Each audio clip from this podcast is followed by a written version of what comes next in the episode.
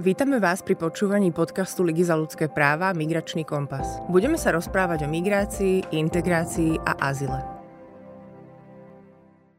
Milí posluchači a posluchačky, vítam vás pri ďalšom diele podcastu Migračný kompas. Ja som Paulina Kleinová a spolupracujem s Ligou za ľudské práva na tomto podcaste. Táto časť vznikla v rámci projektu Rodiny bez hraníc, ktorý je finančne podporený vládou Spojených štátov amerických v rámci grantovej schémy Small Grants Program. Dnešný podcast z dôvodu pandemickej situácie nahrávame online.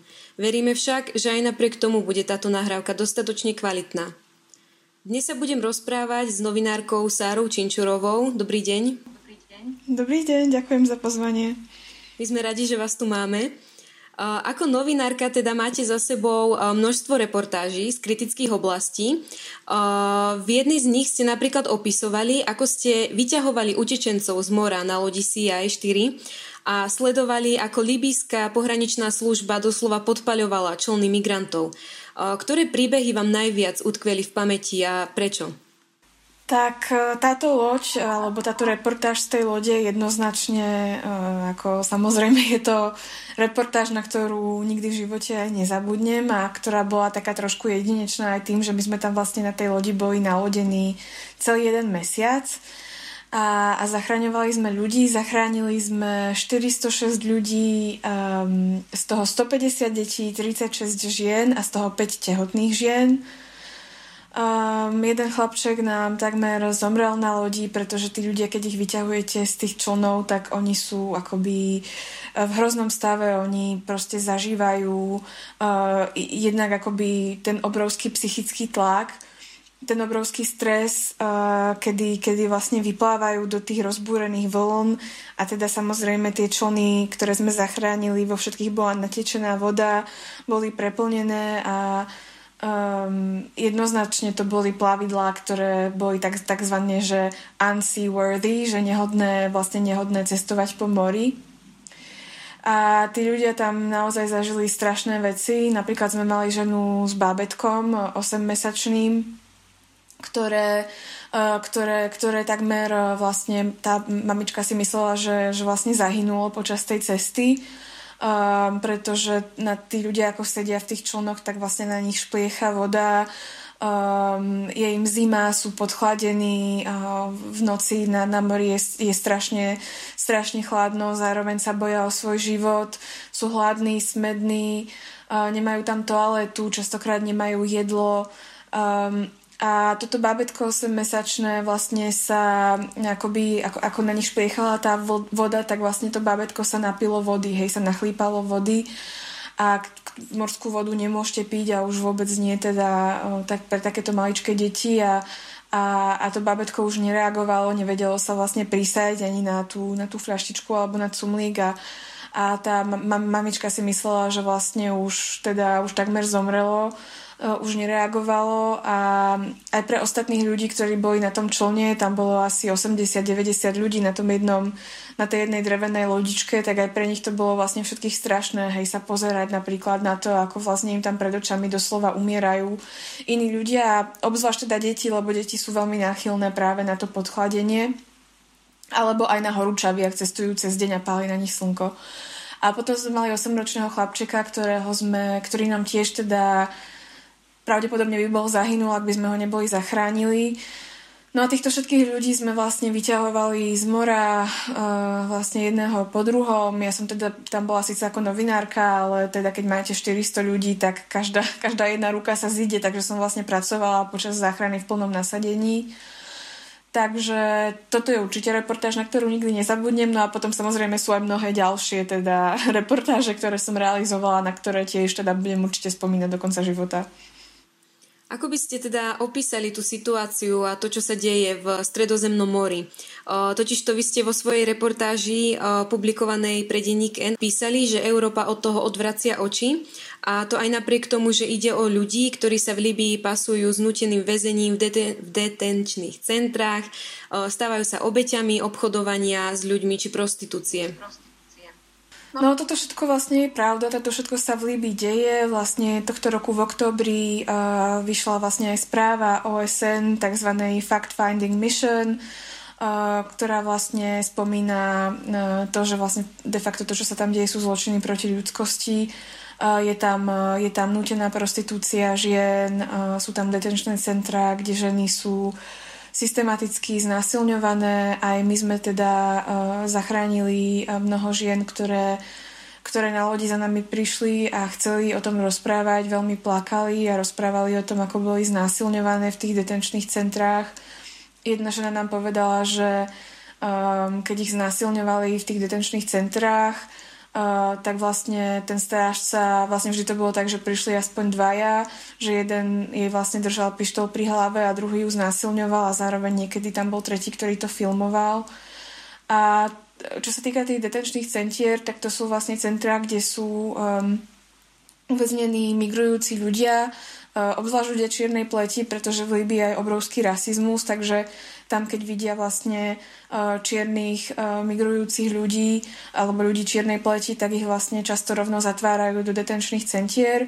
A tie detenčné centrá sú v podstate niečo ako, ako väzenia, tým, že vlastne vstup do Líbie je akoby nelegálnym prekročením hraníc, teda nie je povolený, je nelegálny, tak vlastne oni tam tých ľudí zachraň, pardon, zatvárajú ale zároveň dlhé roky ľudskoprávne organizácie aj novinári vlastne upozorňujú na tieto systematické znásilnenia, na zotročovania, na to, že niekedy tie ženy sú predané z tých detenčných centier a sú nutené vykonávať prostitúciu. Mm, a toto všetko sa v Líbii deje a vlastne aj preto toľko veľa ľudí uteká a dokonca sme sa na lodi stretli aj s tým, že niektorí ľudia, obzvlášť ženy, nám hovorili, že oni by sa aj boli vrátili z tej Líbie do svojich domovských krajín, ale jednoducho už sa to nedalo.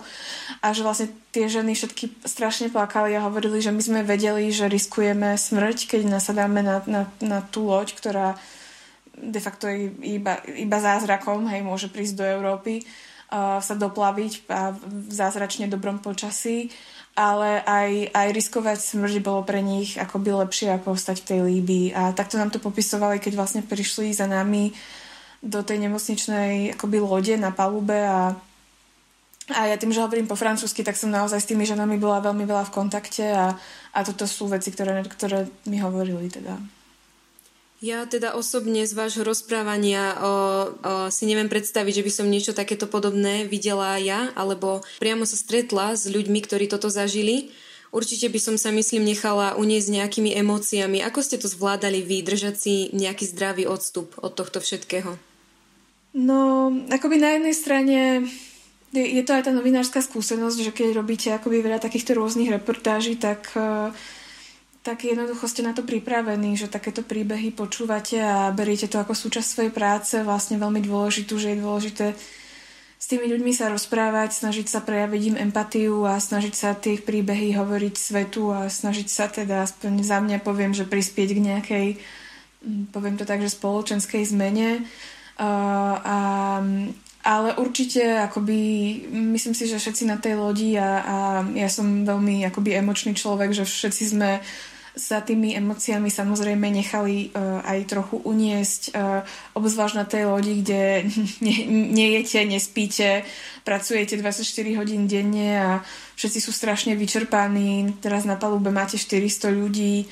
Um, to sú naozaj podmienky, v ktorých um, akoby na jednej strane to, viete, že to musíte nejako zvládnuť, a na druhej strane samozrejme, že, že ale máte aj, aj to vlastné prežívanie, ktoré a tie emócie sú veľmi, veľmi silné.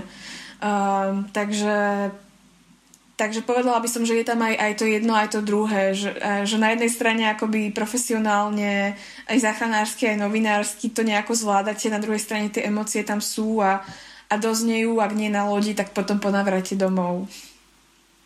Ja sa vrátim k tej lodi ktorú sme tu už párkrát spomínali. Ako prebiehal bežný deň tam, na palube? No, to sa nedá úplne takto povedať, lebo vlastne tam je každý deň iný, že vlastne tá, tá plavba má rôzne fázy, je vlastne tá prvá fáza ešte pred vyplávaním, keď tu de facto nakladáte jedlom a vodou a rôznymi vecami, potom vlastne je, je to vyplávanie počas tej prvej fázi toho vyplávania tam sú najmä výcviky a vlastne trénovanie tej záchrany. Na tej lodi vlastne je akoby niekoľko tímov. je kapitán a teda tým ľudí, ktorí sú vlastne na mostíku a potom sú teda lodní inžinieri a technici, čiže to je vlastne námorný a technický tím.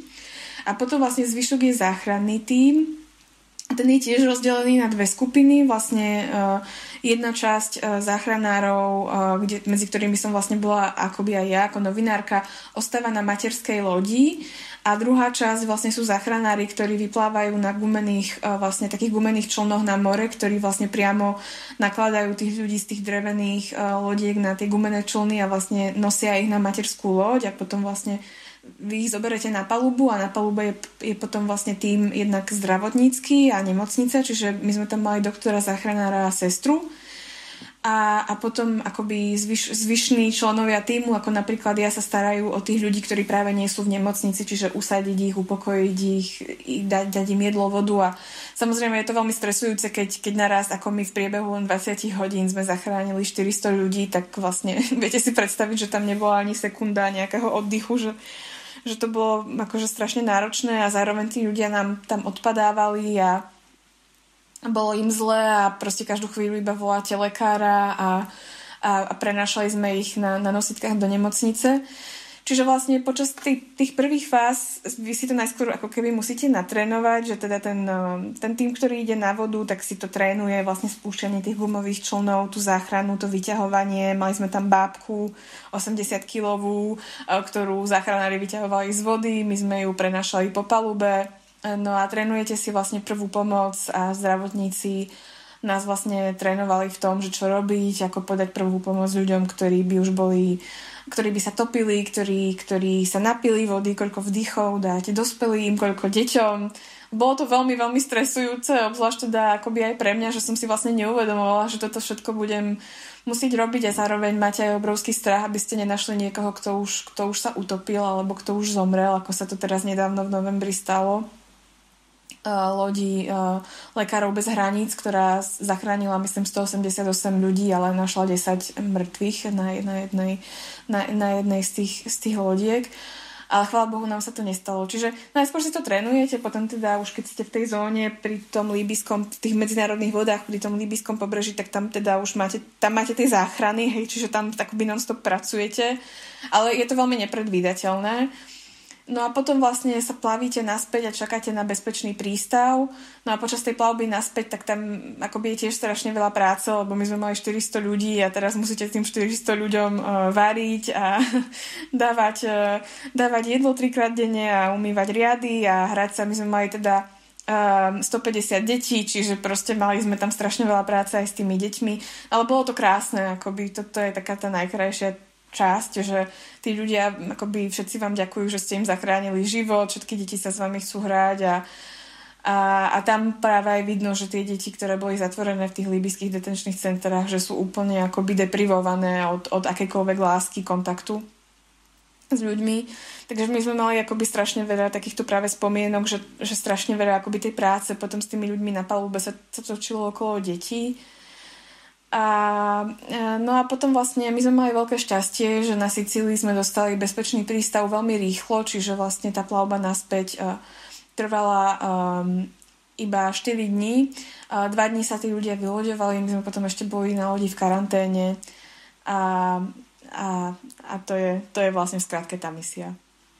A ste stále v kontakte s tými ľuďmi, čo sa vám podarilo zachrániť, alebo viete aspoň niečo o nich, čo je s nimi teraz? No, ja som novinársky v kontakte s viacerými. Som v kontakte asi, um, asi s 8 ľuďmi. Um, viacerí teda, uh, teda, alebo teda pokiaľ viem, všetci, s ktorými som hovorila, požiadali o azyl. Um, takže vlastne myslím si, že všetci sú vlastne v tom azylovom konaní. Uh, mali sme teda 5 tehotných žien. Um, a, a som v kontakte so štyrmi, takže viem, že sa narodili štyri bábetka, takže to sme sa vlastne všetci veľmi tešili, že, že vlastne uh, všetky tehotné ženy vlastne to prežili v zdraví a že teda ich deti sa narodili a sú zdravé, lebo to je taká akoby veľká vec. Viem aj to, že niektorí boli, boli v nemocnici práve akoby kvôli tým všelijakým následkom toho, čo zažili, že bohužiaľ akoby viacerí z tých ľudí boli aj vo veľmi zlom zdravotnom stave obzvlášť teda ženy, ktoré boli systematicky znásilňované, vykoristované. Viem, že akoby mali viaceré mnoho aj ginekologických problémov a, a, a celkovo zdravotných problémov dlhodobých neliečených, ktoré sa vlastne zhoršili tým, tým stresom a tou plavbou. Mm, no a, a vlastne ja som niektorých z tých ľudí potom aj navštívila. Uh, už po vylodení nahrávala som s nimi rozhovory. Um, a akoby je treba si uvedomiť, že aj teda, keď už sme ich vlastne na tej lodi do, akoby priviezli do Európy a bezpečne vylodili, tak uh, ten život je pre nich stále veľmi ťažký, lebo vlastne musia čakať vlastne či dostanú uh, ten, ten azyl a mnohí sú vlastne úplne bez peňazí alebo iba s veľmi malým príspevkom. Uh, viem, že bohužiaľ niektorí sa ocitujú aj na ulici alebo teda bezdomová. Um, ale zároveň akoby vždy, keď som s nimi v kontakte, tak je to aj také veľmi pekné, lebo akoby všetci tí ľudia vám hrozne ďakujú stále dookola, že ste im zachránili život. A, a takže vždy akoby je to aj také pekné stretnutie alebo také dojímavé, že keď som za niektorými išla, tak proste ma strašne objímali. A vždy to bolo také veľmi dojímavé. A no, naposledy som bola za jednou pani, ktorá um, ktorá, uh, ktorá, ktorú, ktorú sme zachránili uh, aj s bábetkom a ešte spolu s ňou uh, v takom utečeneckom centre, kde býva um, sme zachránili ešte jedného muža, čiže oni dvaja tam akoby žijú a, a pripravili, bola som tam ešte s inou členkou posadky, pripravili nám obrovskú večeru a navarili nám akoby, myslím, že nikdy takto ma nikto nenútil jesť a ešte nám aj objednali tri pice a my sme vegetariánky, ale tak iba pre nás dve ešte objednali aj tri vegetariánske pice, aby náhodou sme neboli hladné a, a strašne nás proste akoby vykrmovali. Doslova nás nútili proste si naberať viac a viac jedla a, a bolo to také veľmi dojímavé, lebo nám, e, nám cez e, Google Translate um, to boli teda ľudia zo Sýrie, cez Google Translate nám iba napísali, že, že vy ste nám zachránili život a že ospravedlňujeme sa, že vás nevieme pohostiť lepšie, lebo sme iba takto v utečeneckom tábore, ale že proste chceme vás pohostiť úplne najlepšie, ako vieme, lebo ste nám zachránili život. No súdiac podľa vašich slov ide naozaj o veľmi silný zážitok a ja vám ďakujem, že ste sa oň s nami podelili. Ja by som teraz prešla uh, na ďalšiu tému. To sú poľsko-bieloruské hranice, ktoré ste taktiež navštívili a ja sa znova opýtam, že ako by ste opísali túto skúsenosť? No, ja som na polsko-bieloruských hraniciach bola vlastne dvakrát, e, raz koncom oktobra a raz e, v novembri. Um, a z môjho pohľadu je to úplne strašné, čo sa tam deje. Um, absolútne akoby ani, ani vlastne na to nemám vhodné slova, že ako vlastne sa toto môže diať, ako, ako toto mohol niekto urobiť, ako sme to mohli dopustiť ako ľudstvo, ako je možné, že vlastne do tej zóny na tých hraniciach uh, vlastne ani novinárov nepúšťajú. Um, tá situácia, ja som teda bola ob, ob, razy v Polsku z polskej strany. Tá situácia aj v Polsku je veľmi náročná, pretože tam vlastne si treba uvedomiť, že tam bola vytvorená, tam je vlastne akoby stanné právo a je tam vytvorená 3 km od hranice vlastne taká zóna, kde sa vlastne nedá uh, ísť. To znamená, že teda samozrejme je tam, je tam policia alebo hraničná stráž, ale uh, novinári, dokonca ani lekári, humanitárne um, organizácie, nikto tam vlastne nemá povolený vstup. A akurát asi teraz pred dvomi dňami, čiže dnes je 10. decembra, čiže toto bolo asi 8. decembra, sa stala taká vec, že um, um, tam zmizlo štvoročné dievčatko, ktorého rodičia boli akoby údajne vrátení naspäť do Bieloruska, lebo toto sú vlastne tie tzv. pushbacky, že, že, že tá polská hraničná stráž vlastne vracia tých utečencov do, do Bieloruska, aby, aby sa nedostali do Polska. Um, do tej zóny sa vlastne nedá ísť, čiže nikto to nevie prešetriť ani tým ľuďom pomôcť a to dieťa bolo akoby rozdelené od rodičov a zmizlo. A, a práve akoby to bol taký moment, um, kedy vlastne všetci aktivisti a všetky skupiny dobrovoľné, ktoré tam pôsobia, um, do médií akoby veľmi hlasno zdôrazňovali to, že ako je to možné, že vlastne v aktuálnom období teploty sú tam od minus 12 do minus 15 stupňov v noci v tých lesoch a vieme, že tam zmizlo štvoročné dieťa, ktoré nemá šancu to prežiť a napriek tomu vlastne tam, tam nemôže nikto ísť to dieťa hľadať. Um, takže vlastne asi takáto je situácia, hej, že, že t- takéto tu sú prípady, s ktorými sa tam vlastne bežne dobrovoľníci a novinári a lekári stretávajú. Uh, vlastne um, organizácie, ktoré tam pomáhajú, ako Grupa Granica, Fundácia Ocalenie, oni vlastne dostávajú um, také ako keby, že distress cally, vlastne podobne ako aj my na lodi, od ľudí, ktorí sú v lese, že, že pomôžte nám, sme tu a tu. A um, vlastne častokrát, ak teda už sa dostanú na polské teritorium, tak samozrejme môžu im odniesť napríklad vodu, alebo jedlo, alebo iné potreby, ale častokrát, ak napríklad tí ľudia sú v tej zóne, tak vlastne im nikto nemôže pomôcť. A v aktuálnych teplotách, teda v tejto zime, hej, v týchto minusových teplotách, um, všetci sa vlastne iba obávajú, že koľko ľudí uh, tam zahynulo. Myslím, že doteraz uh, do dnešného dňa bolo zdokumentovaných 12 úmrtí, z toho 3 boli maloleté deti, najmladší bol jednoročný chlapček. Um, a potom uh, dve deti v takom tínedžerskom veku. Ale myslím si, že je v tejto chvíli je, je, je rozumné akoby uh, odôvodnené, odôvodnenie sa, sa domnievať, že že tých smrtí môže byť o mnoho viac. A e, Anna Albot, ktorá je vlastne jednou z e, takých hlavných dobrovoľníčok, ktorá pracuje aj pre, alebo je dobrovoľníčkou grup, grupy Granice, ktorá tam pomáha, e, vyšiel jej práve asi pred dvomi dňami na Guardiane článok a ona teda podľa dostupných zdrojov odhaduje, že, že momentálne v tom lese je asi, asi tisíc ľudí, alebo môže byť asi tisíc ľudí celkovo o tom celkovom čísle tých migrantov a migrujúcich ľudí na hraniciach sa hovorí, že 4 až 5 tisíc, ale presné čísla nikto nevie. V každom prípade sú to skutočne obrovské čísla a je len ťažko tomu uveriť.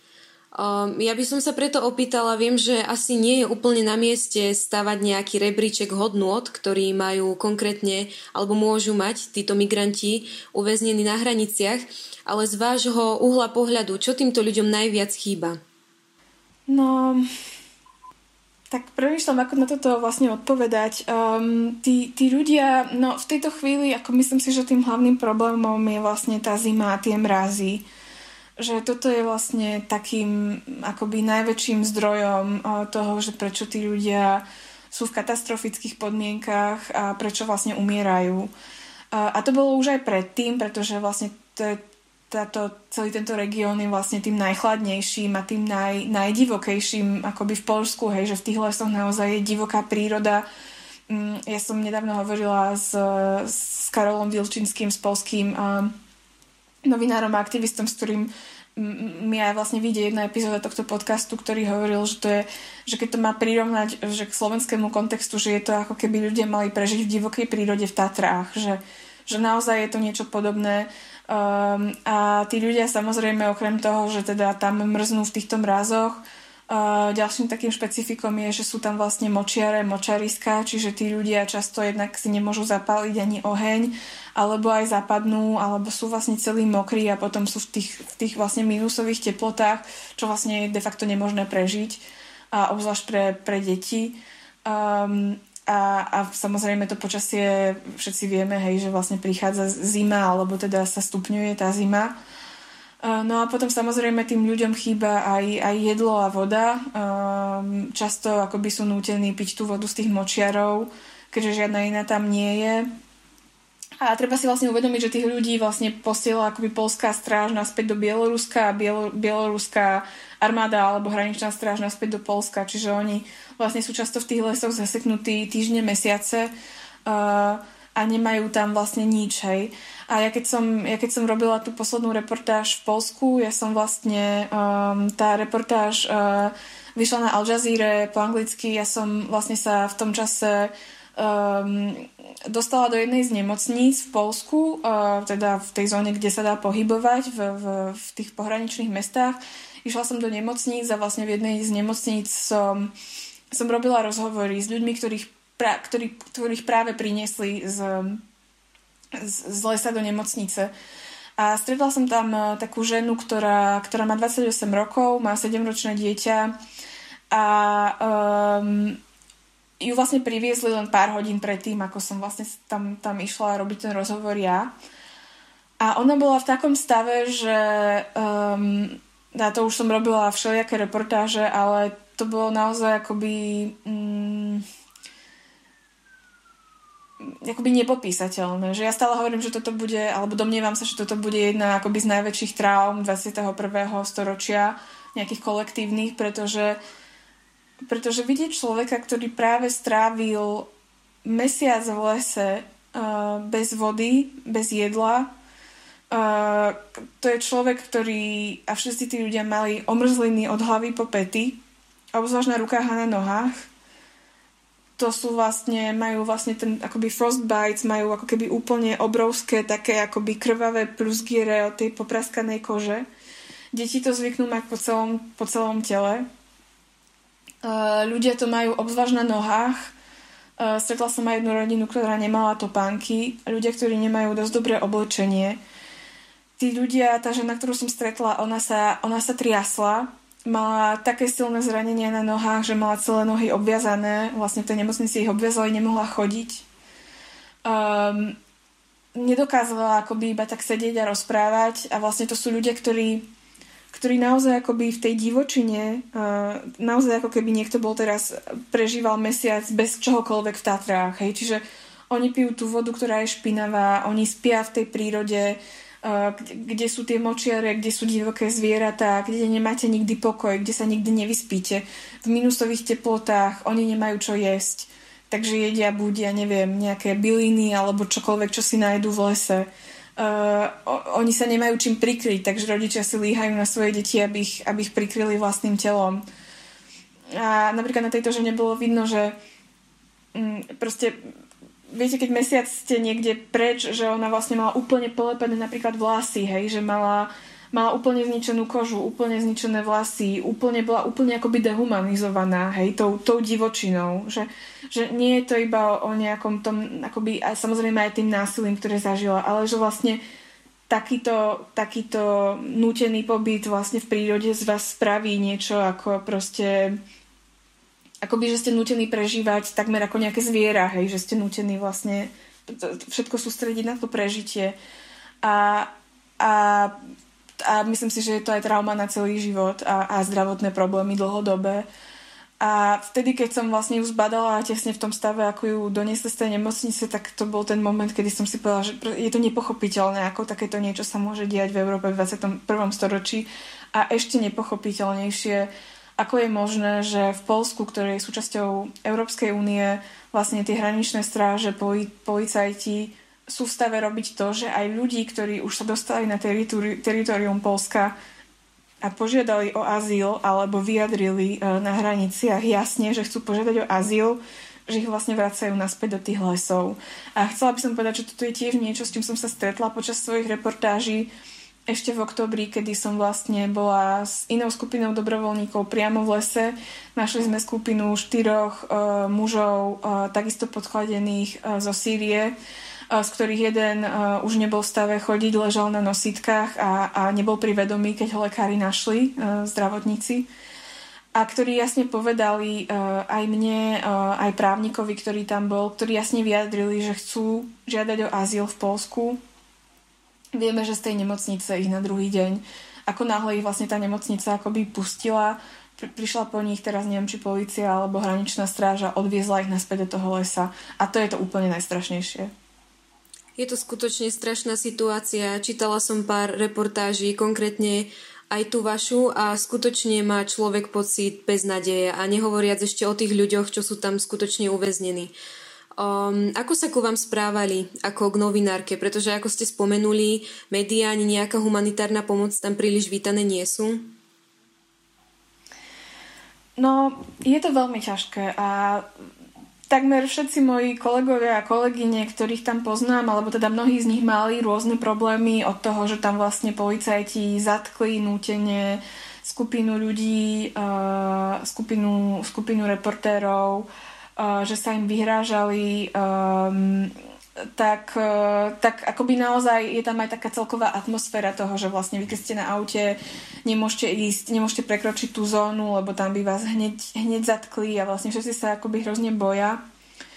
Um, a, a ja osobne akoby, no mne sa stalo akurát to, že z jednej z tých nemocníc ma teda vyhodili, napriek tomu, že lekári s tým boli v poriadku, že ja alebo aj ďalší dobrovoľníci, že vlastne sme prišli de facto akoby pomôcť a, a ja som bola teda s, s dobrovoľníkom, ktorý niesol proste jedlo pre deti, telefón, pretože mnohí tí ľudia nemajú už ani telefóny alebo SIM kartu alebo powerbank, že sme tam vlastne nejaké veci priniesli a zároveň sa rozprávali s tými ľuďmi a zároveň im aj prejavili nejakú takú ľudskú podporu Mm, objatie, hej, napríklad pre tú ženu, ktorá sa tam strašne triasla a plakala.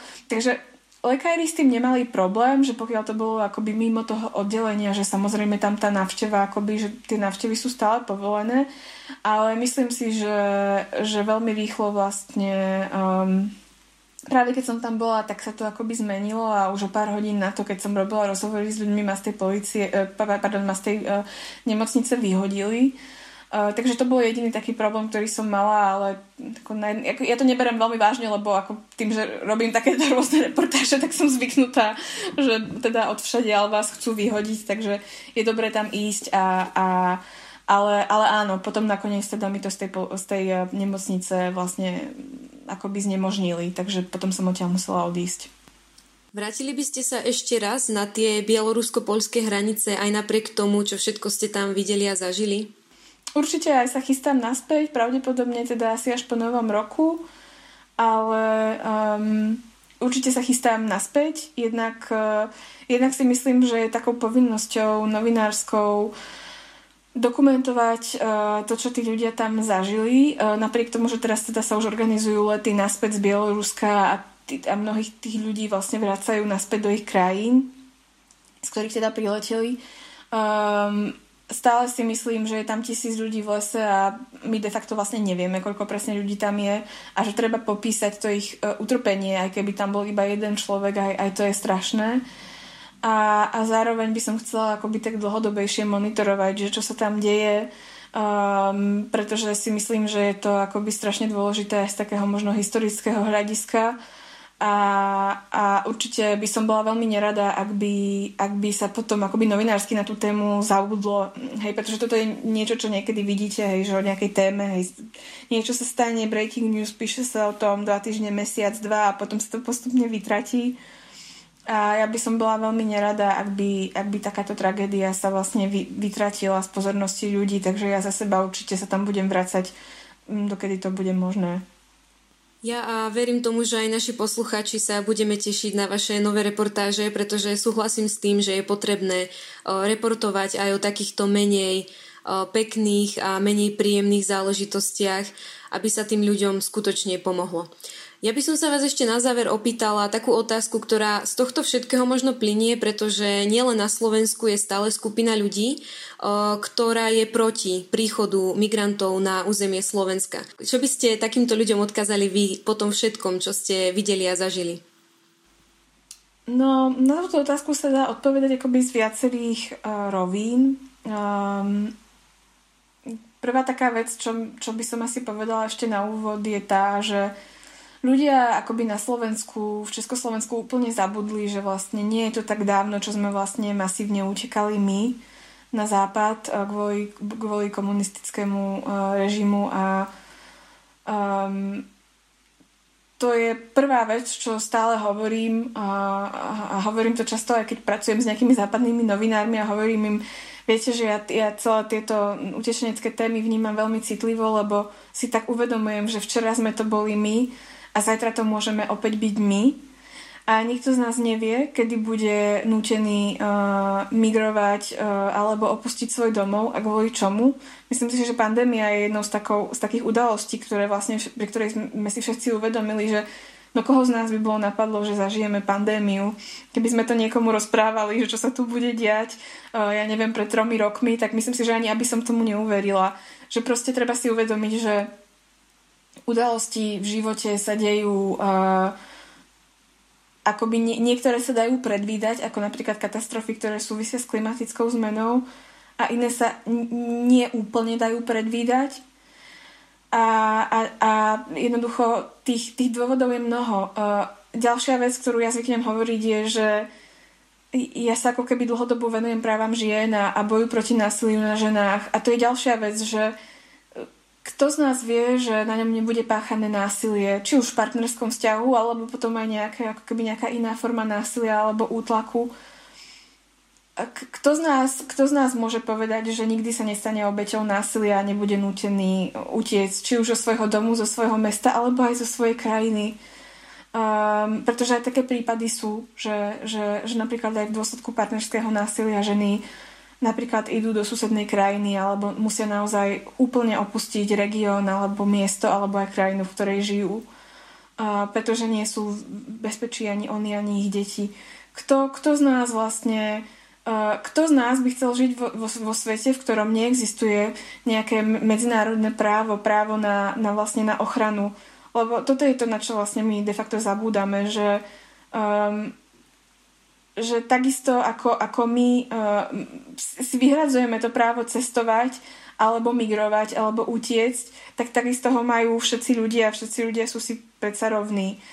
A to je jedna vec. Druhá vec je, že treba sa pozrieť na tie konkrétne akoby príbehy.